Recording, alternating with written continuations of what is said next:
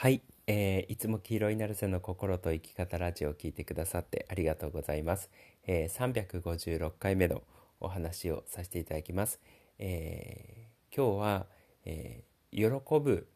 えー人生を送ることによって、えー喜びの波動になることによって豊かさマインドを作っていこうっていう、えーお話をさせていただきます。あの以前に、えー喜んでいる人ほど、えーそういう豊かさっていうのが集まってきますよっていう、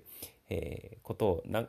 確かポッドキャストで話したと、えー思うんですよね。確か僕が、えースタバカードのこと話したっけかなあのー寄付とか、えーまあ、誰かになんかしたいなっていうことを、えー思ってでその寄付っていうのが現金の寄付っていうのもそうだし物の寄付っていうのも、えー考えてるっていうでここ最近寄付することが、えー僕のテーマになってますよっていう話を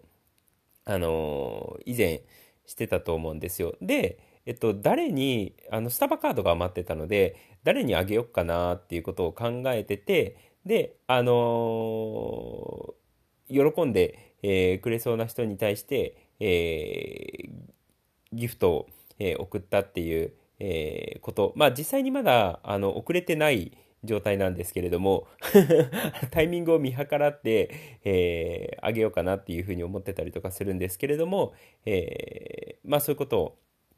え考えてる。で、それが、あの、実際によ、あ、喜ぶな、この人っていうことを、なんかね、確信したときに、えーそのギフトをあげたくなるっていうことを話したと思うんですよね。で、過去にも何回か話してるし、他の人も話してるんですけれども、やっぱね、喜び上手な人のところに、えーそういう豊かさだったりとか、なんかしてあげたいなっていう、えー気持ちが湧いて、プレゼントしたいっていうことになると思うんですよ。あの、親御さんだったらわかると思います。あの、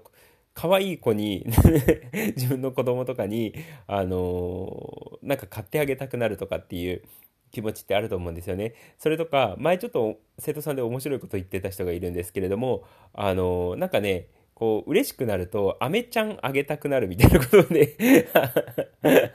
言ってた、えー人がいるんですよね。自分が飴をちょっと持ち歩いて、あの、飴ちゃん3つあげちゃうみたいな感じで、なんかね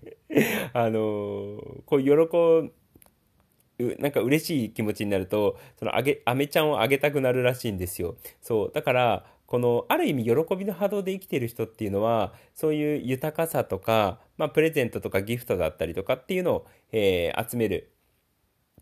ことになるんですよね。で、これが、あの、僕は、あの、以前は、その、喜び上手な人のところに、えー豊かさが集まるっていう言い方をしたんですけれども、で、もちろんそうなんですけれども、えーここ最近、ちょっと松下幸之助の本を読んで、えー松下幸あの幸之助のね、経営のやり方っていうのも、そもそも、あの知ってる人だったら知ってると思うんですけれども、ノウハウ的なことはないんですよ。いわゆるやり方とか、どういうふうに経営をすればいいのかっていうやり方のところっていうのはほとんど話してないんですよね。で全くって言っていいほど話してないんですよ。で、松下幸之助とかの本を読むと、やっぱりね、心のあり方の話ばっかしてるんですよ。人間として、あの、どういう考え方をするのか、どういう心の持ち方とかあり方をするのかっていう話しかしてないんですよね。そう、だから、あの、結果的に、その、会社の経営っていうことだけじゃないというか、あの、人間、人としてのあり方のことを話してるので、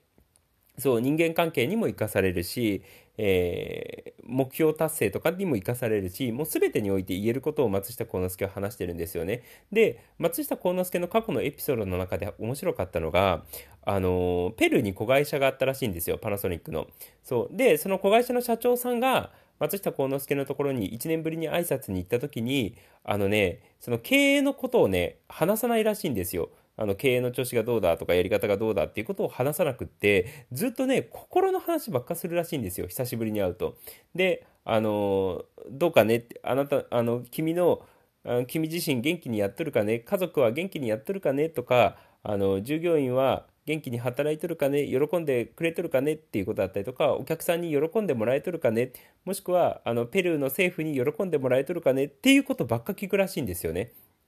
そう。で、その後に松下幸之助が付け加えた言葉で、あのー君は、えーペルーのその国とか国民の人たちとか政府に貢献するために、えーそっちに行ったわけだから、あのみんなに本当に喜んでもらうことだけを考えてあのやるといいよであの経営だったりとかお金っていうのは後からついてくるからっていうことをね松下幸之助はそのペルーの子会社の社長の人に言ってたんですよね。そうだからこれってその要は周りを喜ばしてたりすると、えー、その会社の経営とかで言うと豊かさが集まってくるよっていうことなわけじゃないですか。そう。でもそれって僕が今話したことと一緒だと思うんですよね。要は、喜びの波動になってることが重要なんですよ。喜び上手な人が豊かさを集めるっていうのもそうだし、えー、人を喜ばすことができるっていうの人が、えー、豊かさを集めるっていう両方とも言えると思うんですよね。そう、今のこの松下幸之助の話だと、相手を喜ばすことによって、えー、その売り上げっていう形でその会社に豊かさが集まってくると思うんですよ。要は人を豊かに喜ばした人が、えー、豊かになるっていう発想だと思うんですよね。であの以前僕が話した話とかで言うと喜び上手なところ人のところに豊かさが集まってくるわけなのであの子供が本当一番いい例だと思います。素直で可愛くって喜んでる人のと子供のところに、あの、みんななんか買ってあげたくなるみたいな感じで、えー、喜び上手な人のところにそういう豊かさっていうのは集まるわけじゃないですか。で、豊かさを、えー、与えてる人のところにも、あ、違う、喜びを与えてる人のところにも、えー、豊かさは集まってくるし、えー、喜びを出してる人のところにも、え豊かさが集まってくるわけじゃないですか。そう、要は、これ、あの、よろ、その、自分が喜びを与える、え喜んでもらうっていう意味で喜びを与えるっていうことであったとしても、え自分が喜ぶっていう反応をすることによって、え、豊かさを集めるっていうことであったとしても、どっちであったとしても、喜びの波動になっているところに、え豊かさっていうのが集まるんですよね。そう。だから、あのー、喜び上手になることもそうだし人を喜ばすことっていうのもそうだし、えー、どっちであったとしても喜び上あの喜びの波動になっているっていうことがやっぱその豊かさを、えー、集めていく本質だなっていうことをね、すごい、えー、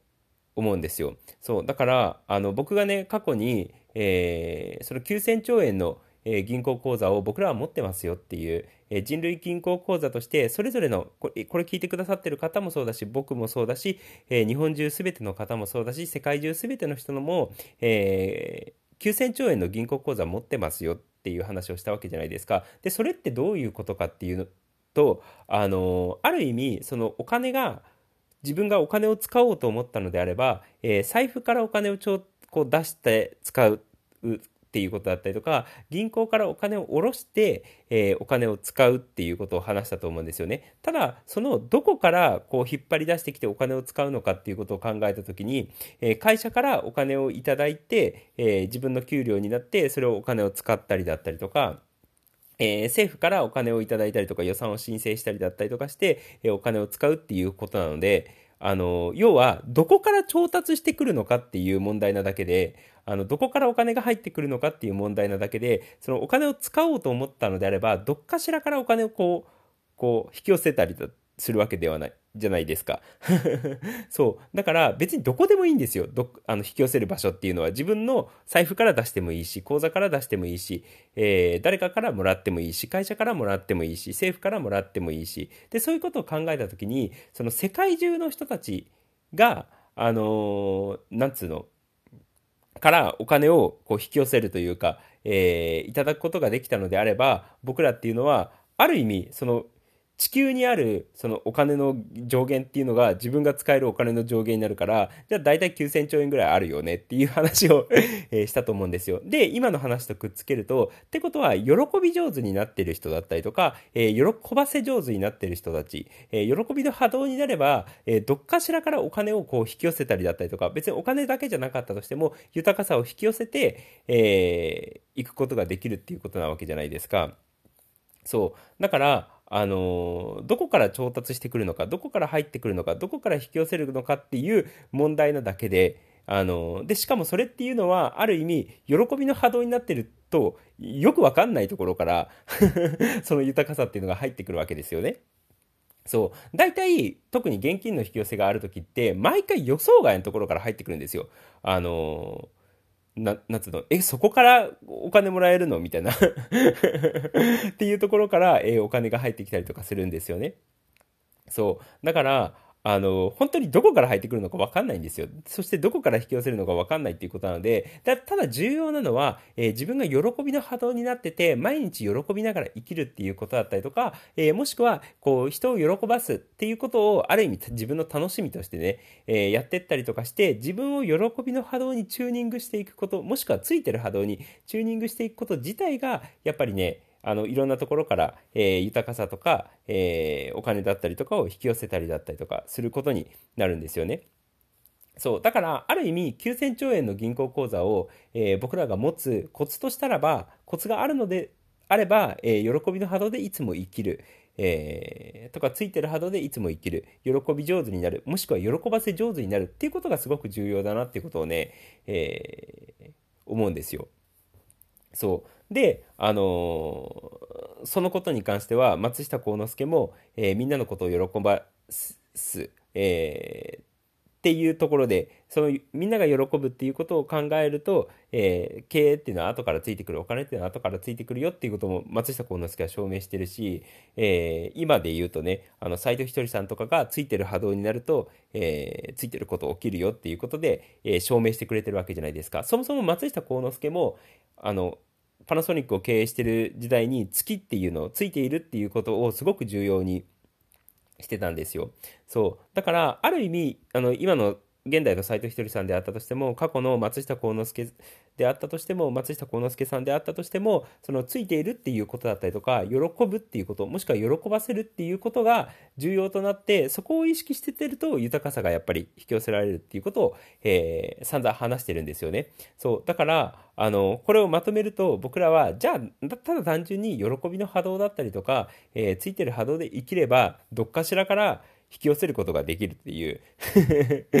豊かさとかをね、えー引き寄せることができるっていうことなので、で、普段から、えー喜びながら生きていく。もしくは、えー人を喜ばせるような、えーことをしながら生きていくっていうことをぜひやってっていただければいいかなって、えー思います。で、それで、えー豊かさを引き寄せることもできれば、自分自身も嬉しい喜びの人生を生きることができるわけじゃないですか。そう。だから、精神的にもいつも喜びで生きることができるし、えー豊かさも引き寄せることができるし、なんならみんなから愛されるしっていう状態なので、もうなんかいいことずくめでしかないんですよね。そう。だからね、ぜひね、喜びの人生を、えー生きていっていただければいいかなって、えー思います。そんな感じです。ということで、今日も黄色になるせの心と生き方ラジオを聞いてくださってありがとうございました。じゃあね、ありがとう。またね。